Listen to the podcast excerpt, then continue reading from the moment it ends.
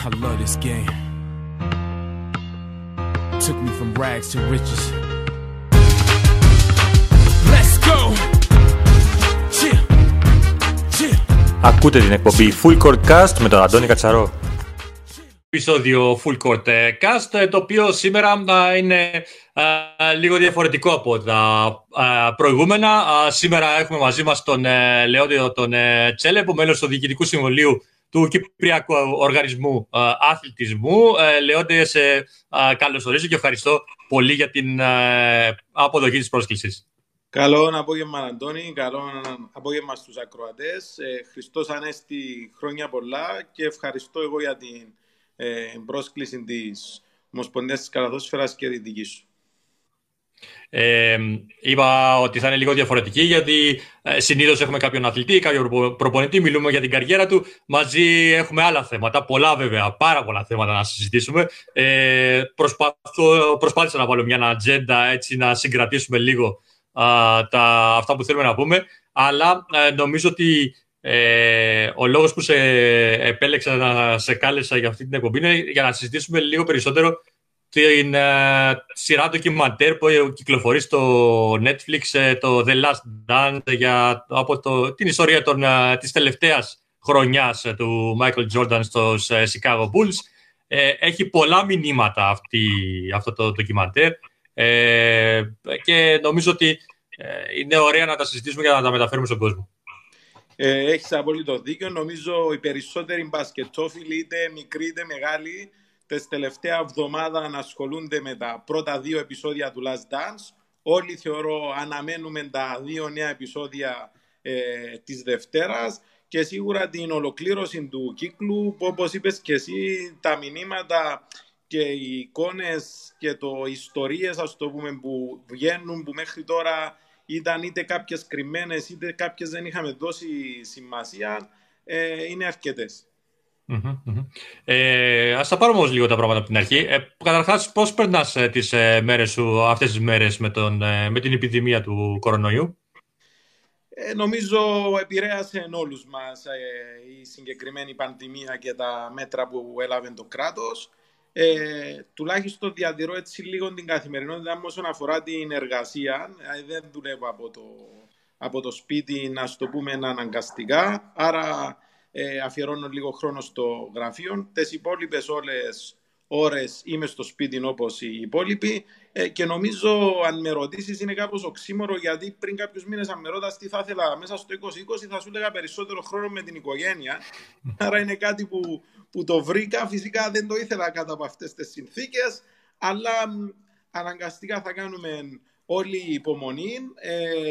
Αναγκαστικά όλοι μας θα πρέπει να σκεφτούμε την επόμενη μέρα και από εκεί και πέρα να δούμε πώς θα εξελιχθούν τα πράγματα, γιατί σε όλα τα επίπεδα είναι πρωτόγνωρα, είτε στα κέντρα αποφάσεων είτε στον τελευταίο πολίτη. Πραγματικά είναι δύσκολες ώρες και θα το συζητήσουμε γι' αυτό. Θέλω να μιλήσουμε για τις επιπτώσεις που πιστεύουμε ότι θα έχει ο κορονοϊός στον αθλητισμό γενικότερα και στο μπάσκετ ειδικότερα, έτσι. Ειδικότερα για την καλαθόσφαιρα, νομίζω ότι τα πράγματα δυσκολεύουν ακόμα περισσότερο, εάν λάβουμε υπόψη ότι υπάρχουν δυσκολίες όσον αφορά στον κόσμο που δεν έρχεται στα γήπεδα, και οι διακοπές των πρωταθλημάτων, το πώς τα παιδιά, τα νεαρά παιδιά που βρίσκονται στις ακαδημίες, θα επιστρέψουν στις προπονήσεις τους. Τώρα έχουν κρατηθεί όλοι οι αθλητές μακριά από τα γήπεδα και είναι το πιο λυπηρό, νομίζω, από όλη αυτή την ιστορία. Είναι αλήθεια ότι νομίζω όλα τα αθλήματα, αλλά μιλώντας ειδικά για το μπάσκετ, όσα ανάφερες, είχαν και θα επηρεαστούν και μετά την πανδημία, να το πω. Άρα θεωρώ ότι σε όλα τα επίπεδα πρέπει να ξεκινήσουμε να σκεφτόμαστε και διαφορετικούς τρόπους λειτουργίας και τα μέτρα. Είτε αυτά τα μέτρα αφορούν μέτρα προστασίας, είτε το οικονομικό κομμάτι, είτε γενικότερα ό,τι έχει να κάνει με το οικοδόμημα, να το πω, της καλαθόσφαιρας σε όλα τα επίπεδα. Εσείς σαν Κυπριακός Οργανισμός Αθλητισμού, τι σχέδια έχετε κάνει, έχετε συζητήσει καθόλου μεταξύ σας πώς θα ενεργήσετε, ποια θα είναι η επόμενη μέρα? Ήδη συζητούσαμε αυτό το θέμα εδώ και ένα μήνα. Νομίζω έτσι αλλιώς οι εξελίξεις τρέχουν, τα πράγματα αλλάζουν κάθε εβδομάδα, άρα δεν έχει κάτι σίγουρο μπορώ να πω για να πούμε αυτές τις αποφάσεις θα πάρουμε και αυτές θα υλοποιηθούν.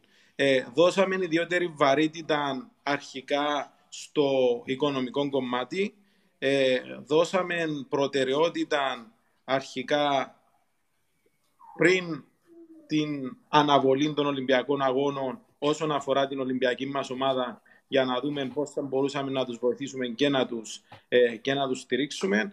Τώρα που μιλάμε έχουμε ολοκληρώσει την αξιολόγησή μας όσον αφορά τα νέα, να το πω, οικονομικά δεδομένα που δημιουργούνται σε ολόκληρον των κρατικών προϋπολογισμών, ούτως ώστε ακριβώς να ενημερωθούν οι ομοσπονδίες για τους προϋπολογισμούς τους για το 2020.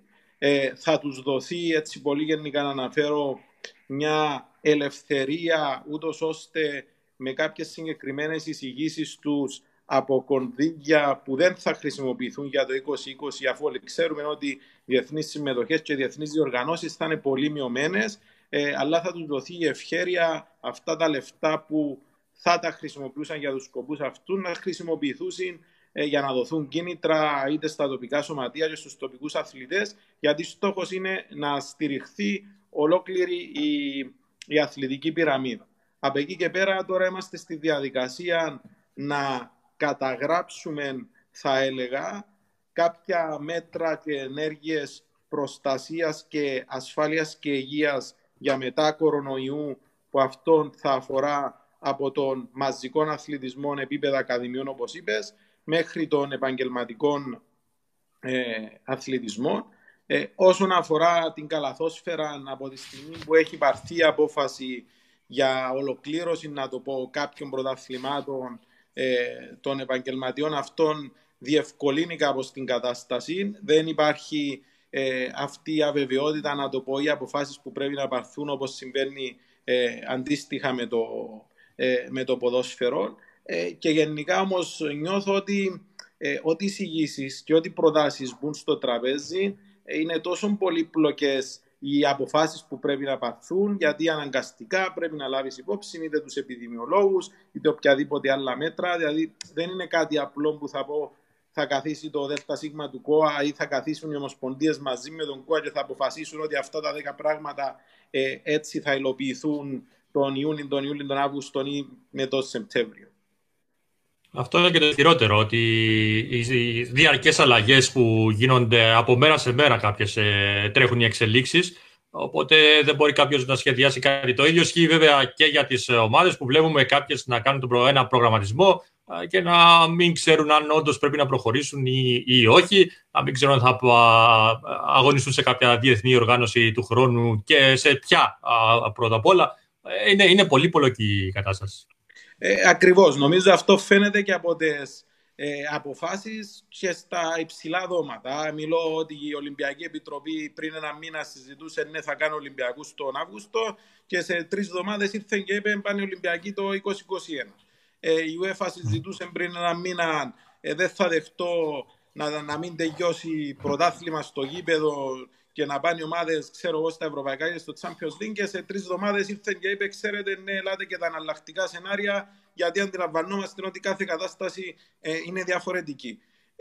Η άποψη δική μου είναι ότι στην ουσία πρέπει να σκεφτόμαστε το χειρότερο σενάριο και πρέπει να ξεκινήσουμε να σκεφτόμαστε νέους τρόπους για να επανέλθει, να το πούμε, κάποια κανονικότητα. Δηλαδή, αν ξεκινήσουμε, ξέρω, από τις προπονήσεις των ακαδημιών, πιθανόν να πρέπει να γίνονται με λιγότερα παιδιά, με ένα διαφορετικό πιθανόν ασκησιολόγιο, με, ξέρω εγώ, λιγότερες προπονήσεις τη βδομάδα και με κάποια πράγματα να γίνονται online για αρκετό διάστημα. Ή αν θα θεωρήσουμε ότι πιθανόν είναι να επανέλθει η δράση σε πρώτη ή δεύτερη κατηγορία, το θεωρώ λίγο δεδομένο ότι πριν το 2021 δεν θα επιτρέψουν φιλάθλους στα γήπεδα.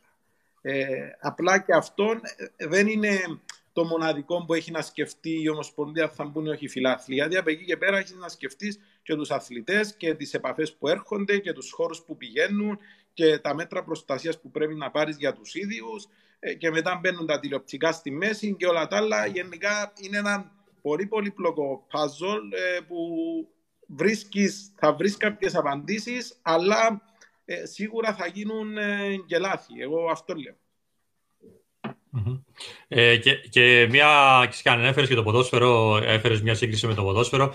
Μια από τις καλύτερες, πιο, όχι αστείες, αλλά περίεργες ιστορίες που άκουσα τελευταία είναι αυτή του Euro του 2020 που θα μεταφερθεί στο 2021, αλλά δεν θα αλλάξει όνομα. Δηλαδή θα αγωνιζόμαστε στο Euro 2000, θα είμαστε συγχρονικά 2021 και θα λέγεται Euro 2020 επειδή ήδη έχουν τυπωθεί όλο το υλικό, φανελάκια, μπάλες, όλα αυτά και δεν μπορούν να τα πετάξουν αυτά για να φτιάξουν άλλα. Το ίδιο σημαίνει και με τους Ολυμπιακούς. Είναι Τόκιο 2020 και πάλι θα γίνει το 2021 γιατί ακριβώς τα έξοδα που έχουν γίνει για αυτές τις διοργανώσεις, όπως είπες, για τον branding, για τα προϊόντα που έχουν συνετοιμαστεί, είναι τεράστια για να ξαναγίνουν όλα από την αρχή. Εντάξει, δυστυχώς ή τι να πω, ευτυχώς θα πρέπει κάποιες πραγματικότητες να τις δεχτούμε, γιατί όπως είπα είναι πρωτόγνωρη κατάσταση νομίζω για όλους. Να θυμίσω σε αυτό το σημείο τους όσους μας παρακολουθούν ότι μπορείτε να στέλνετε τις ερωτήσεις σας κάτω από αυτό το βίντεο στη σελίδα της Ομοσπονδίας για να φαίνονται να μπορούμε να τις βλέπουμε εμείς και να απαντηθούν κατά τη διάρκεια της εκπομπής. Λέονται, τα πλάνα του Κυπριακού Οργανισμού Αθλητισμού σίγουρα, όπως μας είπες πριν, μεταβάλλονται πλέον με όλη αυτή την ιστορία της πανδημίας, αλλά κάποια βασικά πλάνα για τη συνέχεια που μπορείς να μας αναλύσεις κάτι. Το πρώτο στο μέλημά μας είναι να επηρεαστεί όσο το δυνατόν λιγότερο η οικονομική στήριξη που λάβαναν οι ομοσπονδίες και οι αθλητές. Τούτο είναι ένα από τα πρώτα θέματα που ξεκινήσαμε να συζητάμε. Όπως σου είπα, έχουμε σχεδόν καταλήξει σε αυτά και θα ενημερωθούν στις επόμενες μέρες οι ομοσπονδίες, γιατί αντιλαμβανόμαστε ότι όλοι, όπως είπα και πριν, η αθλητική πυραμίδα θα χρειαστεί οικονομική στήριξη. Από εκεί και πέρα καταγράφουμε, όπως σου είπα, κάποιες ενέργειες, εισηγήσεις ή δράσεις που θεωρούμε εμείς ότι θα χρειαστεί να γίνουν λαμβάνοντας υπόψη τα σημερινά δεδομένα και τα δεδομένα, ας το πούμε, μετά τη χαλάρωση των μέτρων. Αναγκαστικά αυτές οι εισηγήσεις, προτάσεις, δράσεις θα σταλούν στην ομάδα και στη διπουργική, στους επιδημιολόγους, τέλος πάντων στην ομάδα που ασχολείται με το θέμα των μέτρων και των διαταγμάτων, ούτως ώστε να δούμε και τις δικές τους αντιδράσεις. Στάληκα μια-δύο πρώτες προτάσεις ήδη που αφορούν το άνοιγμα κάποιων ανοιχτών αθλητικών χώρων και την έναρξη των προπονήσεων τουλάχιστον από την Ολυμπιακή ομάδα και από τους ελίτ αθλητές μας. Από εκεί και πέρα αναμένουμε και εμείς την πρώτη αντίδραση του Υπουργικού και της ομάδας που θα δει τη χαλάρωση των μέτρων την Τετάρτη και αναλόγως πιθανόν να μεταβληθούν και οι επιπλέον προτάσεις και εισηγήσεις που θα στάλουν. Επίσης, όπως είπα, όταν και εφόσον ενημερωθούν οι ομοσπονδίες για τον προϋπολογισμό που θα έχουν διαθέσιμο για το 2020, θα τους δοθεί ο χρόνος και η ευκαιρία για να μεταφέρουν, να το πω, κάποια κεφάλαια από συγκεκριμένα κονδύλια που έχουν δοθεί, όπως είχα πει και πριν, είτε για διεθνείς συμμετοχές είτε κάπου αλλού, ούτως ώστε να δοθούν στις προτεραιότητες που ήδη θεωρούν και στα μέτρα που θα θέλουν να πάρουν, γιατί ακριβώς ο στόχος είναι να κρατηθούν τα σωματεία, μέλη και κατ' επέκταση οι αθλητές ζωντανοί, να το πω. Να μην έχουμε κλείσιμο σωματείων, να μην έχουμε κλείσιμο ακαδημιών και φυσικά αυτόν έρχεται λίγο και να αφορά τον καθένα μας. Δηλαδή όλοι μας που έχουμε τα παιδιά μας σε ακαδημίες ή που θα θέλαμε να έχουν τα παιδιά μας σε ακαδημίες, σημαίνει ότι και εμείς πρέπει να δείξουμε την ανάλογη στήριξη προς αυτά τα σωματεία ή προς το άθλημα που αγαπάμε με οικονομικών ή άλλων τρόπων, ούτως ώστε να τους κρατήσουμε ζωντανούς για την επόμενη μέρα. Δυστυχώς τα δεδομένα είναι δύσκολα. Όπως είπα και πριν, νιώθω ότι η κανονικότητα, εάν και εφόσον επανέλθει, θα είναι μετά από αρκετούς μήνες. Άρα και τα ίδια, είτε είναι σωματεία είτε ομοσπονδίες, πρέπει να ξεκινήσουν να σκέφτονται νέους τρόπους για να κρατήσουν κοντά τον κόσμο τους, να κρατήσουν τους αθλητές τους ενεργούς και γενικά το ενδιαφέρον. Και όχι μόνο αυτό, αλλά θα υπάρχει πιθανότητα, γιατί δεν μπορεί να μας αγγίσει πλέον κανείς, ότι αυτό που ζούμε τώρα μπορεί να επαναληφθεί μετά από κάποιους μήνες, έτσι, και μπορεί και από 1-2 χρόνια. Δεν είμαστε σίγουροι ότι θα φύγει σήμερα ο κορονοϊός και τέλος θα επιστρέψουμε στην κανονικότητα και συνεχίζουμε τη ζωή μας κανονικά. Οπότε μέτρα από τη στιγμή που έχουμε μια εμπειρία τώρα, έστω και όπως με τον τρόπο που ήρθε, έχουμε αποκτήσει μια εμπειρία, θα πρέπει να χτίσουμε πάνω σε αυτή, ώστε να είμαστε προετοιμασμένοι καλύτερα για το μέλλον. Έχεις απολύτως δίκιο. Αυτόν λέω τουλάχιστον και στους φίλους που συζητάμε, ότι πιθανότατα όλοι λέμε πρώτη φορά ζήσαμε αυτό το πράγμα, αλλά πιθανόν μέχρι το τέλος της ζωής μας να το ζήσουμε για περισσότερο από ακόμα μια φορά.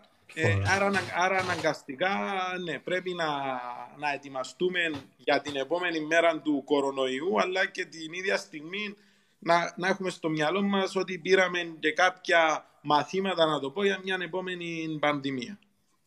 Παρακολουθείτε εσείς άλλες άλλους οργανισμούς αθλητισμού ξένων χωρών, ενώ πιο στενά, για να δείτε πώς αντιδρούν, ώστε είτε να πάτε με τα νερά, είτε να πείτε όχι, αυτό δεν θα το κάνω γιατί δεν είχε αποτέλεσμα. Υπάρχει στενή συνεργασία ιδιαίτερα με το Υφυπουργείο Αθλητισμού της Ελλάδος. Η αλήθεια είναι ότι κάποια από τις συζητήσεις ή τα μέτρα που έχουν πάρθει και εκεί προσπαθήσαμε να δούμε εάν εφαρμόζονται και πώς εδώ στην Κύπρο. Από εκεί και πέρα και σε ευρωπαϊκό επίπεδο έχουν γίνει διάφορες συζητήσεις και τηλεδιασκέψεις, βγαίνουν διάφορα report, τα οποία και εμείς αξιολογούμε. Γενικά μπορώ να πω ότι οι εισηγήσεις της Ευρωπαϊκής Ένωσης ως έναν γενικό πλαίσιο είναι παρόμοιες με κάποιες αποφάσεις που ήδη έχουν πάρθει και εφαρμόζονται εδώ και με κάποιες άλλες που θα εισηγηθούμε να γίνουν. Δυστυχώς θα έλεγα ότι δεν υπάρχει κάποια, πώς να το πω, χειροπιαστή πρακτική, καλές πρακτικές που ήδη μας είπαν, ξέρεις, εφαρμοστήκα στην τάδε χώρα, αν εισηγούμαστε να εφαρμόσετε αυτό, για να πούμε ok, ερχόμαστε να δούμε πώς εφαρμόζεται στην Κύπρο. Είναι ένα γενικό πλαίσιο, αλλά όπως είπα, νομίζω ότι η κάθε χώρα έχει τα διαφορετικά δεδομένα, άρα αναγκαστικά οι καλύτερες προτάσεις που πιθανόν να εφαρμοστούν θα βγουν μέσα από έναν διάλογο, μια διαβούλευση και γενικά σκέψη, όπως σου είπα, σε όλα τα επίπεδα. Είτε είναι στο επίπεδο της ανώτατης αθλητικής αρχής που είναι ο ΚΟΑ, είτε είναι σε επίπεδο ομοσπονδιών, είτε ακόμα και των σωματείων, αφού ο καθένας γνωρίζει το αντικείμενο του και τον κόσμο του, να το πω, καλύτερα. Άρα από όλους φτάνει να δείξουμε έτσι μια επικοδομητική, να πω, στάση και όχι μια κριτική στάση. Θεωρώ ότι μόνο έτσι θα μπορέσουμε να καταλήξουμε στις καλύτερες εισηγήσεις και προτάσεις που θα είναι εφαρμόσιμες για το καλό του κυπριακού αθλητισμού. Ωραία, έχει έρθει και μια ερώτηση. Να σου διαβάσω και τα χαιρετίσματα του Δημήτρη του Δελειχρήστου και τον Μπάσκετο Καφετζή, ο οποίος μας παρακολουθεί τελευταία, μια καινούρια σελίδα που έχει δημιουργηθεί. Ο Μιχάλης ο Νεοφύτου έχει μια ερώτηση. Καλησπέρα, συγχαρητήρια για την εκπομπή σας. Είσαστε ικανοποιημένος από το αναπτυξιακό στην Καλαθόσφαιρα? Υπήρχε ένα πλάνο, λέει, συνεχίζεται αυτό? Αν είναι ναι, εξηγήστε μας σε ποιο βαθμό βρίσκεται αυτό το πλάνο και αν όχι, γιατί. Okay. Εντάξει, το αναπτυξιακό πλάνο της Καλαθόσφαιρας το παρακολουθώ, να το πω, εξ αποστάσεως. Δεν μπορώ να πω ότι έχω πλήρη εικόνα για το τι συμβαίνει εκεί. Περισσότερο λόγω της αγάπης μου, να το πω, για το άθλημα και τουλάχιστον το τι βλέπω εγώ εδώ στην Πάφο να γίνεται. Είναι μια προσπάθεια των ακαδημιών να αναπτυχθούν. Νομίζω ότι από πλευράς αριθμών παιδιών σε όλες τις ακαδημίες η Καλαθόσφαιρα τα τελευταία χρόνια αυξάνεται αυτός ο αριθμός, που νομίζω ότι είναι ένα δεδομένο που δείχνει ότι γίνεται καλή δουλειά, γιατί διαφορετικά οι γονείς δεν θα φέρναν τα παιδιά τους στην Καλαθόσφαιρα, θα τα συνέχιζαν να τα παίρνουν στο ποδόσφαιρο ή σε οποιοδήποτε άλλον άθλημα.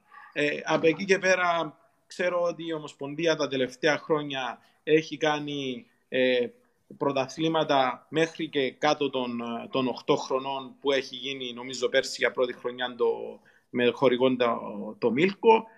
Άρα νιώθω ότι όσον αφορά το αναπτυξιακό είναι έναν κομμάτι της Κυπριακής Καλαθόσφαιρας που δουλεύει αρκετά καλά και νιώθω ότι έχει αρκετά σίγουρα περιθώρια βελτίωσης αλλά και αρκετά περιθώρια εξέλιξης. Αυτό που σχολίασες για την Πάφο, πάντως είχαμε σχολιάσει και με τον Δημήτρη τον Δελειχρήστου στην εκπομπή που είχαμε κάνει μαζί, πραγματικά έχει προκαλέσει πολύ ευχάριστη έκπληξη το γεγονός ότι τόσα πολλά παιδιά ασχολούνται με την Καλαθόσφαιρα στην Πάφο, που αναλογικά θεωρούμε ότι είναι πολύ μεγάλο νούμερο.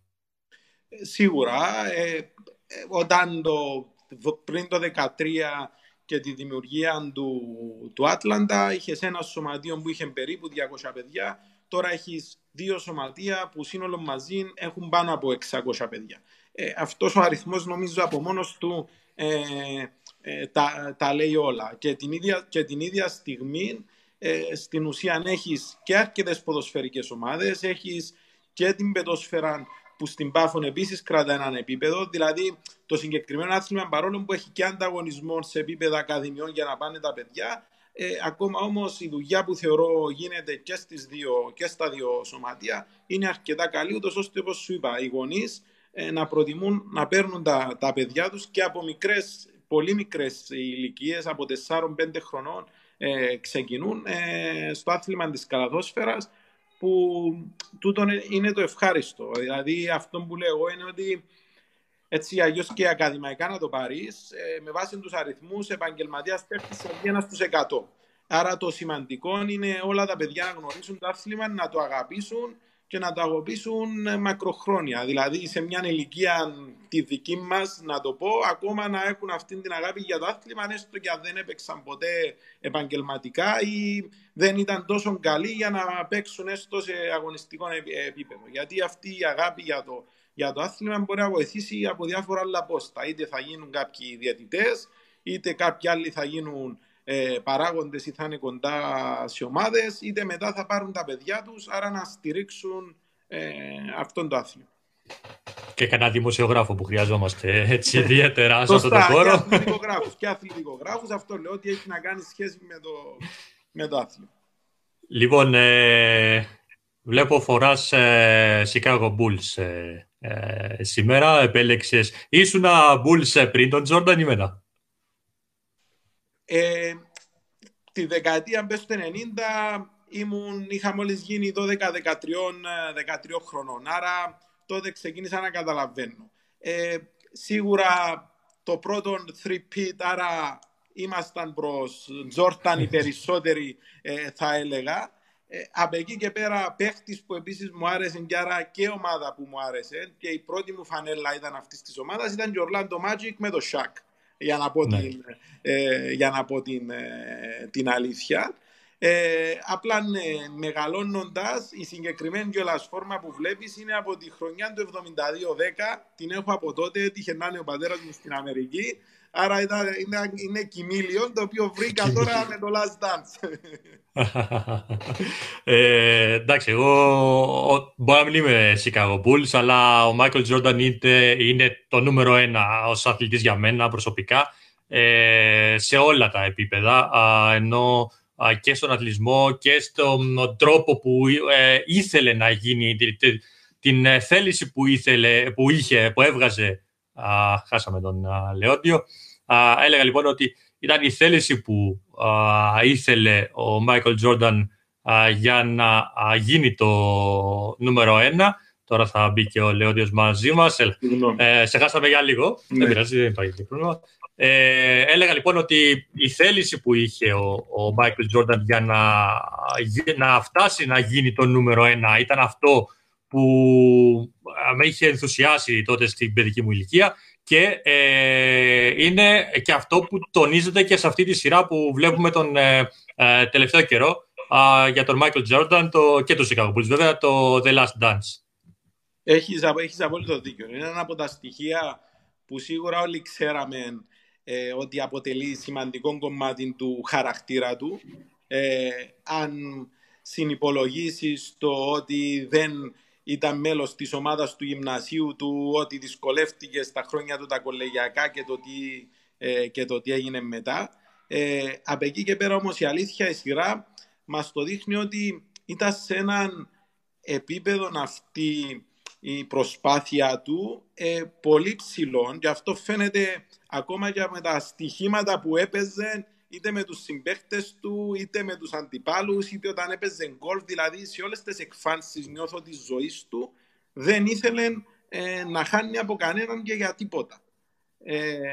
Δηλαδή ζούσε συνέχεια σε αυτόν το επίπεδο, και διαβάζοντας και δηλώσεις μετά ήταν ότι ήταν ο μόνος παίχτης, λένε, που μπορούσε να είναι on και off, απλά ήταν πάντα on. Δηλαδή ποτέ δεν θα ξεπατούσε το γκάζιν, είτε ήταν μέσα στο γήπεδο, είτε σε οτιδήποτε άλλο να ασχολείτουν.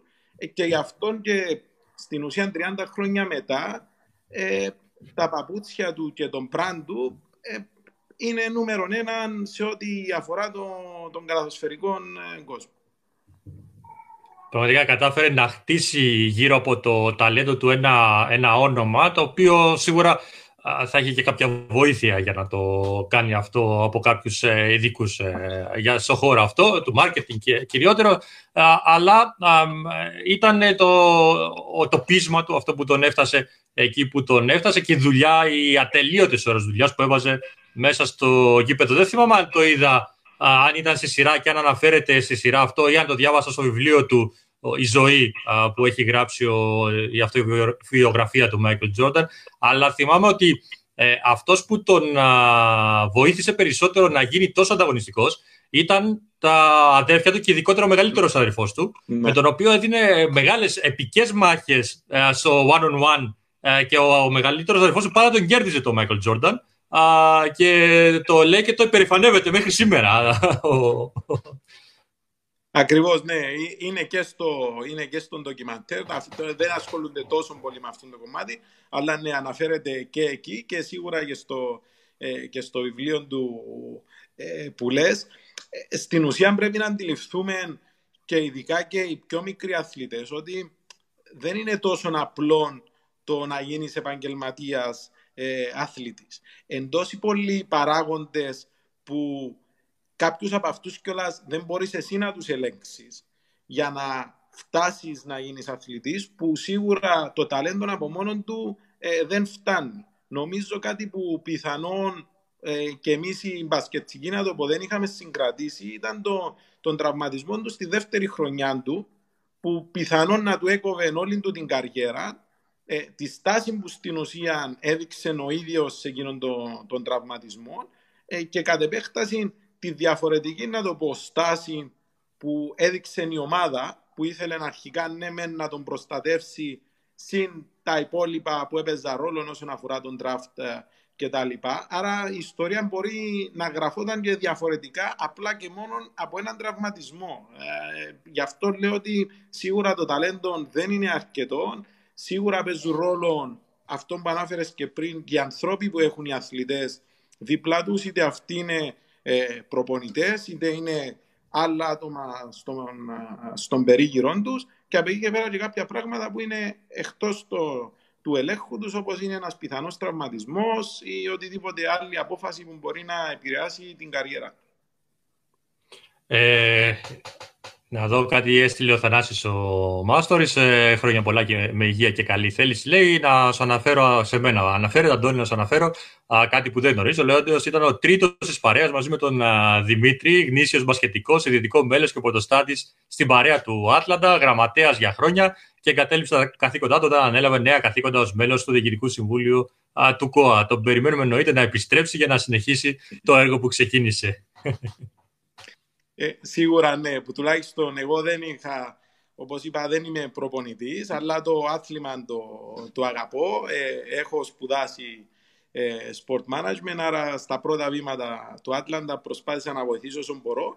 Το τι δεν σου λέει επίσης ο Θανάσης ήταν ότι αυτά τα χρόνια που μιλούμε για τον Michael Jordan, δηλαδή τη δεκαετία του 90, αυτός ήταν γυμνάσιον, εγώ ήμουν δημοτικό, γιατί έχουμε μια διαφορά ηλικίας, και έκανα τον ball boy για να σουτάρει όταν έκανε προπόνηση. Μάλιστα, ενδιαφέρον. Λοιπόν, πιστέψουμε λίγο στον Michael Jordan. Γιατί πιστεύεις ότι έφτασε ο Michael Jordan εκεί που έφτασε, πέρα βέβαια της δουλειάς και όλα αυτά που αναφέραμε?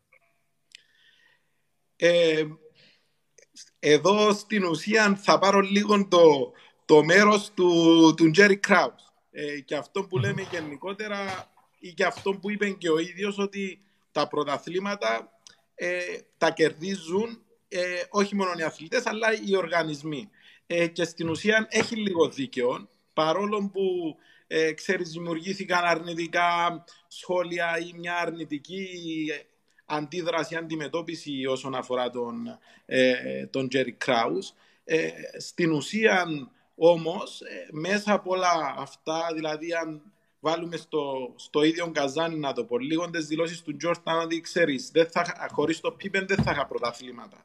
Άρα η επιλογή συγκεκριμένη του Pippen. Επίσης θεωρώ η επιλογή του Phil Jackson, που κιόλας διαβάζοντας μετά την ιστορία, πάλι και αυτός κατέληξε στους Bulls και έγινε πρώτος προπονητής λόγω μιας σχέσης που είχε από πριν με τον Jerry Krause. Δηλαδή πάλι η ιστορία μπορεί να ήταν διαφορετική, απλά αν αυτοί οι δύο άνθρωποι δεν συναντώνταν ποτέ. Γιατί νομίζω ότι ο ρόλος του Phil Jackson, θα το δούμε και στα επεισόδια μετά, ήταν κομβικός μέσα σε αυτήν την δυναστεία, θα έλεγα, που έστησε. Σίγουρα ο χαρακτήρας και ανταγωνιστικότητα του Jordan προσπαθούσε να πιέσει όλους και να παίξουν στο επόμενο επίπεδο. Νομίζω είναι κάτι κιόλας που φαίνεται, για να το συνδέσουμε και έτσι λίγο με την Ευρώπη, με το McDonald's Open που είχε παίξει και ο Ολυμπιακός, που είχαν έρθει Bulls χωρίς Rodman, χωρίς Pippen, και στην ουσία ο Jordan λέει ότι από εκείνον το τουρνά και μετά που αποφάσισε και ο Pippen να κάνει την εγχείρηση, στην ουσία κατάλαβε ότι και ο ίδιος θα έπρεπε να πάρει το παιχνίδι του σε επόμενο επίπεδο, αλλά και οι συμπαίχτες του, ούτως ώστε να μπορέσουν να αντεπεξέλθουν τις απουσίες αυτών. Ο προπονητής, σημαντικότατος ο ρόλος του, ειδικά πέραν του ενός αστεριού στην ομάδα του. Και στο τέλος θεωρώ και η διοίκηση, παρόλο που ξέρεις, όλους θεωρώ μας ξένησε. Η αλήθεια, εγώ το αντιλήφθηκα προχθές που έβλεπα τον ντοκιμαντέρ, ότι ο Pippen στην τελευταία χρονιά ήταν ο 122ος καλύτερα καλοπληρωμένος παίχτης του NBA. Δηλαδή κάτι που δεν μπορούσα να το φανταστώ ότι ήταν εκεί κάτω. Φυσικά πάλι όμως, αν θέλουμε να τα βλέπουμε τα πράγματα σφαιρικά, ξέρεις, και όχι πολύ συναισθηματικά, επεξηγεί γιατί μέχρι το 1998 έπαιρνε τον μισθό που έπαιρνε, γιατί μας είπαν ότι ήταν από μια φτωχή οικογένεια, είχε δύο άτομα με αναπηρία στην οικογένεια, υπόγραψε έναν 7ετές συμβόλαιο μεγάλης δηλαδή διάρκειας με αυτόν το ποσό, γιατί ήθελε να είναι εγγυημένο το εισόδημα που θα έπαιρνε στο σπίτι. Άρα κάποια δεδομένα ήταν δομημένα έτσι που μέσα από τον ντοκιματέρ υπάρχει δυνατότητα κάποιος να τα εξηγήσει από διαφορετικές οπτικές. Σίγουρα, κοίταξε, για να τα δούμε και με την οπτική γωνία του σκηνοθέτη και κάποιον που θέλει να πετύχει λίγο η σειρά του, χρειάζεται και ένας κακός σε μια ιστορία. Τον ρόλο του κακού τον έπαιξε ο Τζέρι σε αυτή τη σειρά. Όμως νομίζω ότι αυτό έγινε για να... Πιθανολογώ δηλαδή, δεν το γνωρίζω, θα δούμε παρακάτω. Έγινε περισσότερο για να κεντρήσει ακόμα περισσότερο το ενδιαφέρον του κόσμου να παρακολουθήσει τη σειρά. Ήταν ένα από τα τρίκ του σκηνοθέτη και του σενάριογράφου γενικότερα, από πώς έχει στήσει τη σειρά, και νομίζω ότι όσο περνάει ο καιρός θα φύγει αυτό το κομμάτι. Έχεις δίκιο, και νομίζω μιας που αναφέρθηκε στο σκηνοθέτη, είναι καλό να πούμε και πώς κατάληξαν το να γίνει τον ντοκιμαντέρ και πώς δέχτηκε τον Τζόρνταν, που επίσης δείχνει το πόσο μπροστά ήταν όσον αφορά το όνομα του, τον brand του κτλ. Γιατί στην ουσία τα πλάνα που τραβήχτηκαν πριν από 22 χρόνια, ναι, διευθυντής του NBA Entertainment ήταν ο νυν κομισάριος του NBA, ο Άνταμ Σίλβερ, ο οποίος τότε, ναι, είχαν δεχτεί να τραβηχτούν, αλλά ο Τζόρνταν μαζί με το ESPN είχαν στην ουσία υπογράψει ότι ούτε ο ένας ούτε ο άλλος θα μπορούσε να δημοσιεύσει οτιδήποτε από αυτόν το υλικό που θα πάρουν χωρίς τη σύμφωνη γνώμη και των δύο μερών. Άρα την τελευταία λέξη την είχε σίγουρα ο Τζόρνταν. Και μας λένε ότι ο λόγος που πίστηκε γύρω στο 16 για να γίνει αυτόν τον ντοκιμαντέρ και να είναι έτοιμο το 20 ήταν δύο βασικοί. Ο ένας ότι ο σκηνοθέτης, ο Μάικ Τόλιν, είναι αυτός που έκανε τον ντοκιμαντέρ του Άιβερσον. Και ναι, όλοι το είδαν αυτόν τον Τζόρνταν, του είπαν ότι το συγκεκριμένο ντοκιμαντέρ το είχε δει 3 φορές, ότι ήταν πολύ καλό ντοκιμαντέρ και γενικά τον Άιβερσον τον είχε σε πολύ εκτίμηση ως παιχτή. Άρα ήταν ο ένας λόγος. Και ο δεύτερος, το ότι ο Τόλιν του είπε ότι ξέρεις, έρχονται παιδιά στο γραφείο μου και φοράνε τα παπούτσια σου, αλλά δεν σε έχουν δει ποτέ να παίζεις. Άρα πιθανόν να είναι ο καιρός να μάθουν τι έκανες όταν έπαιζες.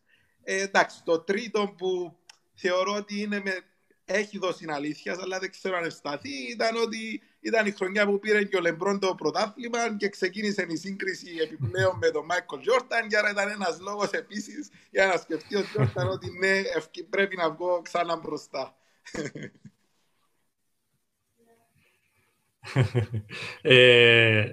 Εντάξει, τώρα δεν νομίζω ότι θα μου δώσεις διαφορετική απάντηση, αλλά σε αυτό το τρίλημα μεταξύ Jordan, Bryan και James νομίζω ξέρω ποιον υποστηρίζεις. Η απάντηση που θα σου δώσω είναι ότι δεν μπορείς να τους συγκρίνεις. Δηλαδή, εγώ δεν θα τους συγκρίνα. Γενικά, δεν μπορώ να συγκρίνω, θεωρώ, εποχές. Ήταν διαφορετικό το παιχνίδι της δεκαετίας του 90 και σίγουρα διαφορετικό το παιχνίδι από το 2000 και μετά που εμφανίστηκε ο Κόμπι και ο Λεμπρόν. Σίγουρα και ο Τζόρνταν πιθανόν να μην είπε τόσο εμφανές όπως είπαν ο Λεμπρόν και ο Κόμπι, να παρακολούθησαν και αυτός παίχτες προηγούμενης δεκαετίας και να έκανε κόπη κινήσεις τους. Το ίδιο στην ουσία και αυτοί προσπάθησαν να αντιγράψουν κινήσεις τους. Νομίζω και οι δύο, και ο Κόμπι και ο Λεμπρόν έχουν και δική τους προσωπικότητα, ικανότητα, αλλά την ίδια στιγμή αντίγραψαν αρκετές από τις κινήσεις του Μάικλ Τζόρνταν. Αλλά νομίζω ότι δεν μπορείς να συγκρίνεις το παιχνίδι.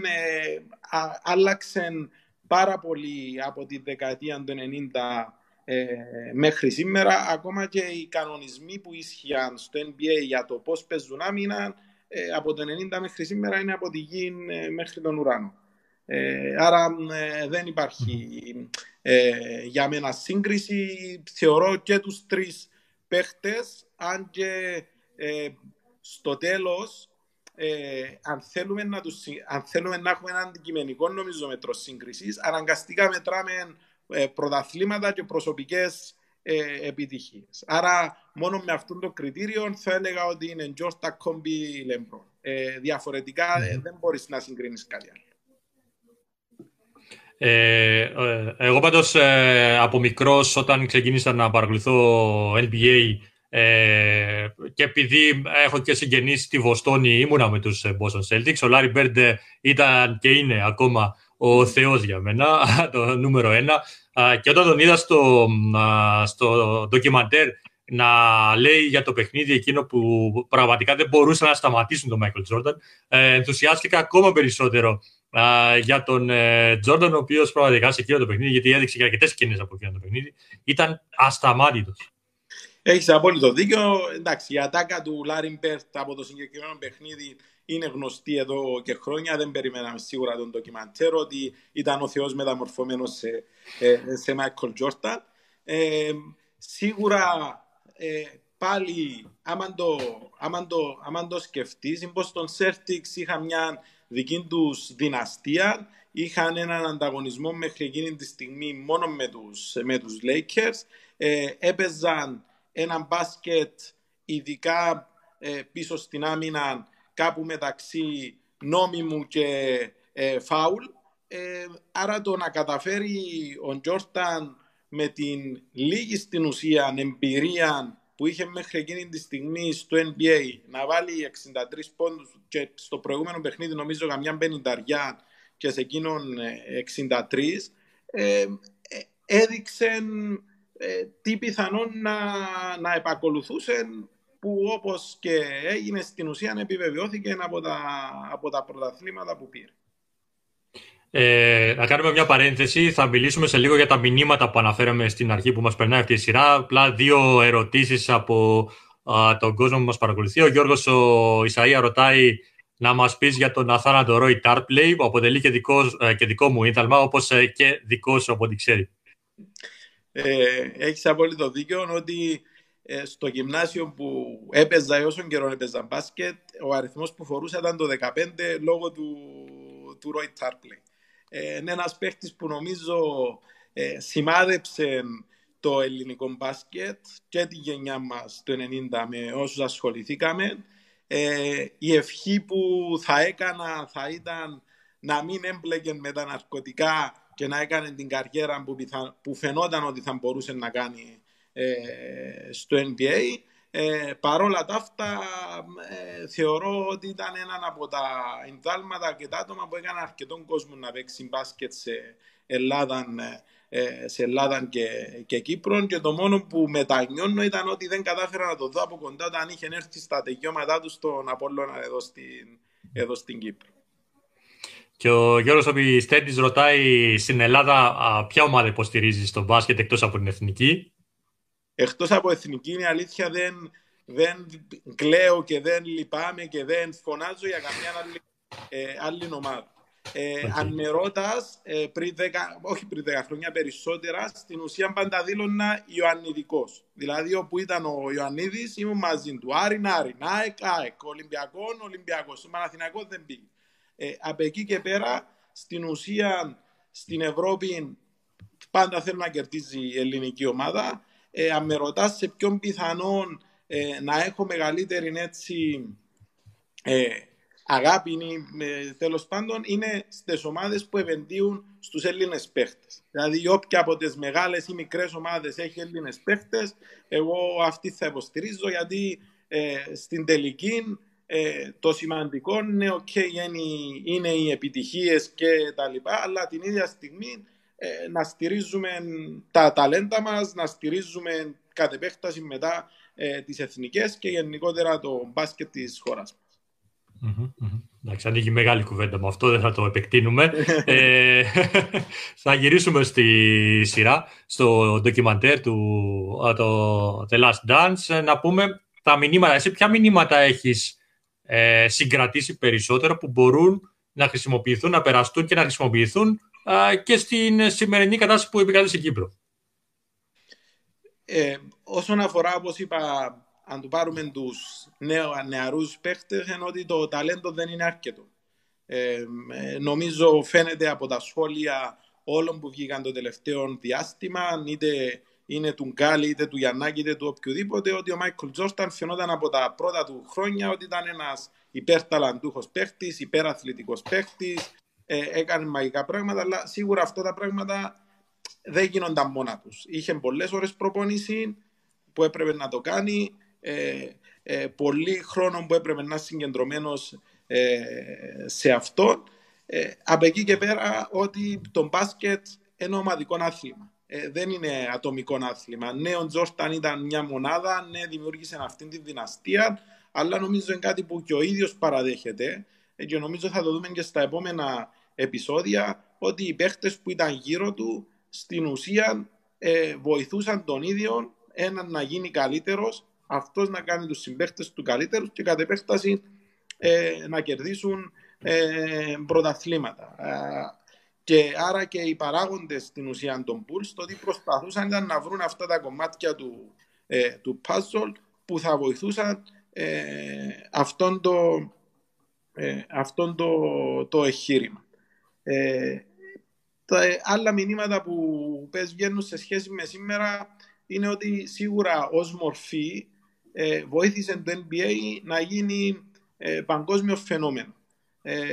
Πριν είχαμε τον Magic και τον Bird, αλλά πάλι δεν θεωρείτουν το NBA ότι ήταν μια διοργάνωση παγκόσμια ή που παρακολουθεί τον παγκόσμια. Δηλαδή προσπαθώ να φανταστώ τι θα συνέβαινε αν τα 90's είχαμε τα social media του σήμερα με τον Jordan. Νομίζω ότι θα μιλούσαμε για τεράστια προβολή και τα λοιπά που θα εξελισσόταν το NBA και κατ' επέκταση η καλαθόσφαιρα παγκόσμια. Mm-hmm. Αυτό που λες για το ταλέντο πάντως είναι κάτι που έχω πει και μέσα από την εκπομπή αρκετές φορές, το έχω γράψει κιόλας, πως πιστεύω ότι ένας άνθρωπος που έχει ταλέντο, αν δεν το δουλέψει, θα παραμείνει εκεί που είναι. Ένας ταλαντούχος παίκτης. Και μάλιστα μπορεί να ξεπεραστεί με κάποιον που δεν έχει το ίδιο ταλέντο, αλλά βάζει πολλή ώρα δουλειά μέσα στο γήπεδο, μπορεί να τον προσπεράσει κιόλας. Ο Τζόρνταν τα είχε και τα δύο. Είχε και το ταλέντο και την πολλή δουλειά που αφοσίωσε, που έβαλε στο γήπεδο. Χαρακτηριστικά τα λέει και μόνος του. Δηλαδή, πόσες και πόσες κουβέντες έχουν γραφτεί και για τα σουτ που έχει χάσει και για τις ήττες που έχει υποστεί η ομάδα του. Τα λέει και μόνος ότι έπρεπε να έρθουν αυτά για να φτάσω εκεί που έφτασα. Ακριβώς, έχεις απόλυτο δίκιο. Και σίγουρα το ταλέντο πάλι είναι ένα κομμάτι ενός αθλητή. Από εκεί και πέρα είναι και οι ηγετικές του ικανότητες και άλλες ικανότητες του που στην ουσία τον βοηθούν για να εξελιχθεί μέσα στο άθλημα. Αυτόν κάποια πράγματα κάποιοι τα έχουμε εκγενετής, να το πω, αλλά ακόμα και αυτοί που τα έχουν εκγενετής χρειάζονται να τα δουλέψουν. Και σχετίζεται και με αυτό που λες, ότι στην πρώτη του αποτυχία ή στο πρώτο clutch shoot που μπορεί να έχασε, δεν είπε την επόμενη φορά δεν θα το κάνω εγώ. Πάλι είπε εγώ θα το κάνω άσχετο αν θα το ξαναχάσω. Δηλαδή στην ουσία ναι, χρειάζεται να είσαι συγκεντρωμένος στο στόχο. Εγώ κοινών επίσης που λέω και επαναλαμβάνω είναι ότι το άθλημα είναι ομαδικό. Άρα την ίδια στιγμή που εσύ θέλεις να εξελίσσεσαι και να αναπτύσσεσαι ως παίχτης, την ίδια στιγμή πρέπει να βοηθάς και τους συμπαίχτες σου είτε να αναπτυχθούν και την ίδια σου την ομάδα να εξελίσσεται. Γιατί αν απλά εξελίσσεται η μονάδα και όχι η ομάδα, εντάξει, αυτό το πράγμα θα δημιουργήσει και ανισορροπίες εντός και στο τέλος απλά δεν θα πετύχεις τους στόχους. Mm-hmm. Έχεις σπουδάσει αθλητικό management, έχεις αρκετή εμπειρία πάνω στο κομμάτι αυτό. Αυτή η σειρά σου έδωσε κάποιο ερέθισμα ότι ξέρεις ότι αυτό μπορεί να γίνει, να εφαρμοστεί ή οτιδήποτε άλλο? Εντάξει, η αλήθεια είναι ότι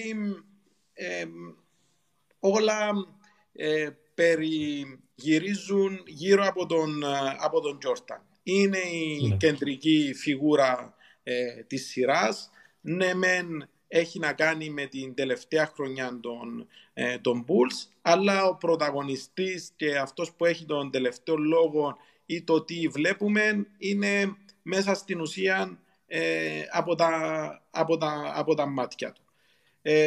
Νομίζω για την ώρα όσον αφορά αυτό το κομμάτι είναι πολύ περιορισμένα τα πράγματα που βγήκαν προς τα έξω. Κρατώ κυρίως το ότι στο McDonald's Open, παρόλο που υπήρχαν κι άλλοι αστέρες στην ομάδα, στην ουσία αυτός ήταν ο νούμερο 1. Το βλέπουμε αυτό μόνο να καλούν σε όλες τις εκπομπές, αυτό να θεοποιούν σε σχέση με τον οποιοδήποτε άλλο. Νομίζω και τα σχόλια ή τα πώς μετά παιχτών του Ολυμπιακού που έπαιξαν εναντίον του στην ουσία αφορούν το άτομο του Jordan. Και επίσης σημαντικό να το πούμε από διοίκησης πλευράς είναι η στάση του ιδιοκτήτη και των δηλώσεων που κάνει, που επίσης γι' αυτόν, όπως είχαμε πει και πριν, ο Κράους φαίνεται ο κακός της υπόθεσης, αλλά βλέπουμε και τον ιδιοκτήτη ότι είχε μπει και στο Pippen και στον Jordan, υπογράψτε αυτά τα συμβόλαια, μην με ξανενοχλήσετε. Δηλαδή βλέπουμε ότι ακόμα και στο επίπεδο των αυτών των αθλητών τότε, ο ίδιος δεν θα βάζει νερό στο κρασί του ή δεν θα συζητούσε κάποια εξαίρεση των συμβολέων του, γιατί για το NBA είναι business. Από τη στιγμή που θα ξεκινούσε να συζητά νέο συμβόλαιο πιθανόν για τον Jordan ή τον Pippen, την ίδια στιγμή στην ουσία πιθανόν και όλη η ομάδα να πρέπει να σκεφτεί νέα συμβόλαια. Άρα ναι, βλέπουμε λίγο τη στάση, να το πω, του αμερικανικού αθλητισμού και το πώς βλέπουν οι Αμερικάνοι το κομμάτι του αθλητισμού σε σχέση με το πιθανόν πώς το βλέπουμε εμείς στην Ευρώπη. Και μιας και μου το θύμισες, το 2007 όταν πήγα να κάνω το μεταπτυχιακό μου στο Sport Management, την πρώτη εβδομάδα μας είπαν να γράψουμε σε έναν πίνακα τα θέματα που θα θέλαμε να είναι η τελική μας εργασία. Εγώ επειδή μου γενικά, όπως σου είπα, επηρεασμένος έτσι από το NBA και τα λοιπά, το πρώτο θέμα που έγραψα πάνω ήταν salary cap. Το 2007 η UEFA δεν συζητούσε ούτε financial fair play, ούτε οικονομικά κριτήρια, τίποτα. Είχα βάλει salary cap έχοντας στο μυαλό μου το πώς δούλευαν οι ομάδες στην Αμερική, με τα συμβόλαια, με συγκεκριμένα ποσά και. Και θυμάμαι τους καθηγητές μου που μου είπαν, μα λέγονται ως αυτό το θέμα είναι κοντά στην ευρωπαϊκή πραγματικότητα για να το δούμε, καλύτερα να επιλέξεις κάτι άλλο. Τέλος πάντων επιλέξαμε κάτι άλλο.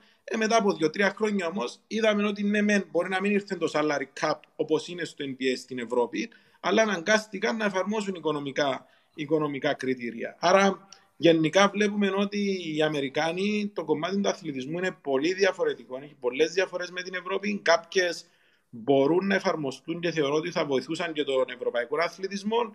Κάποιες μπορεί να μην είναι μέσα στην κουλτούρα, να το πω, και να έχουν εφαρμογή στον ευρωπαϊκό αθλητισμό.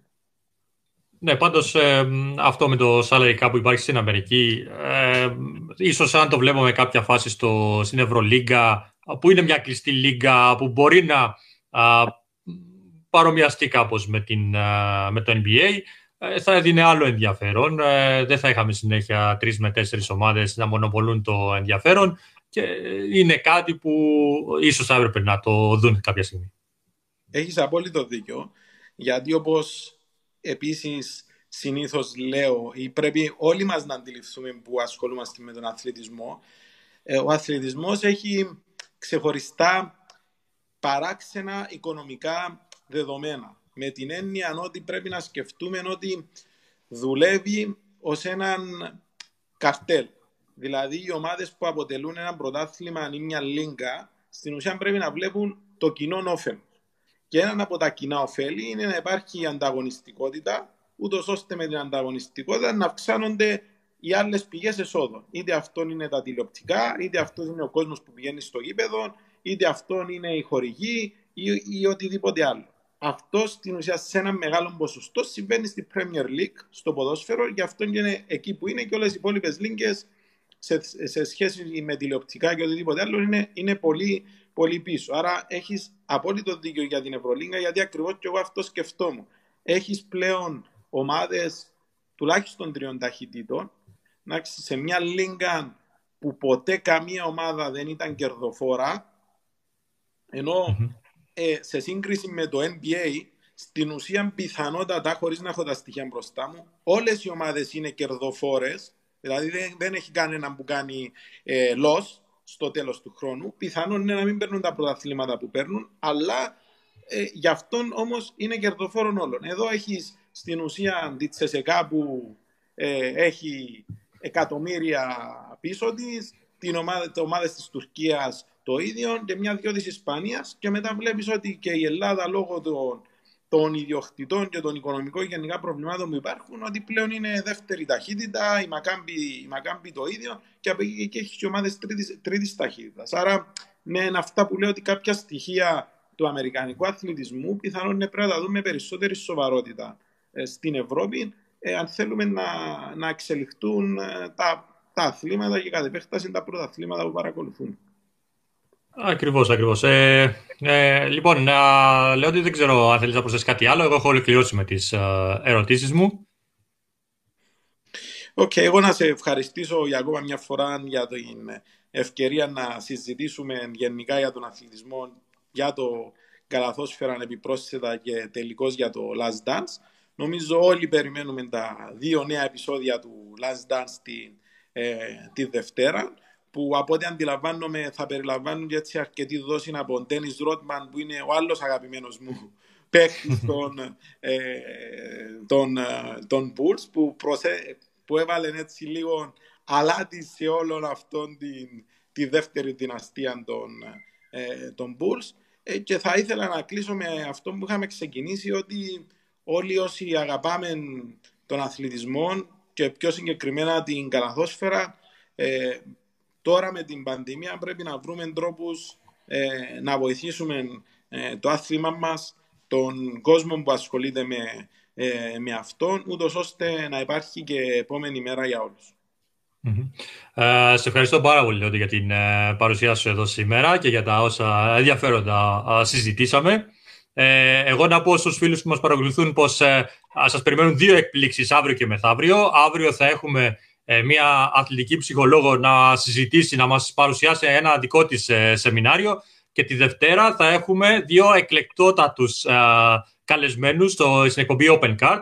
Θα έχουμε τον Βασίλη τον Σκουντή μαζί μας εδώ ζωντανά και τον Βαγγέλη τον Ιωάννου για να μας μιλήσουν για Ευρωλίγκα, για Εθνική Ελλάδος, για το ελληνικό πρωτάθλημα γενικότερα και όλα όσα άλλα ενδιαφέροντα θέλετε να ακούσετε από αυτά τα 2 ιερά τέρατα της δημοσιογραφίας.